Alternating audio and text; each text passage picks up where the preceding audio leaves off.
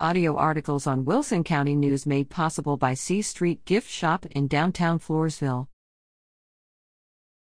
FELPS installs new Eagle Creek transformer.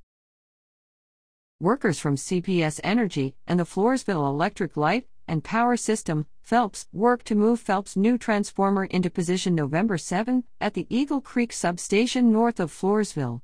Read full story on page 2A.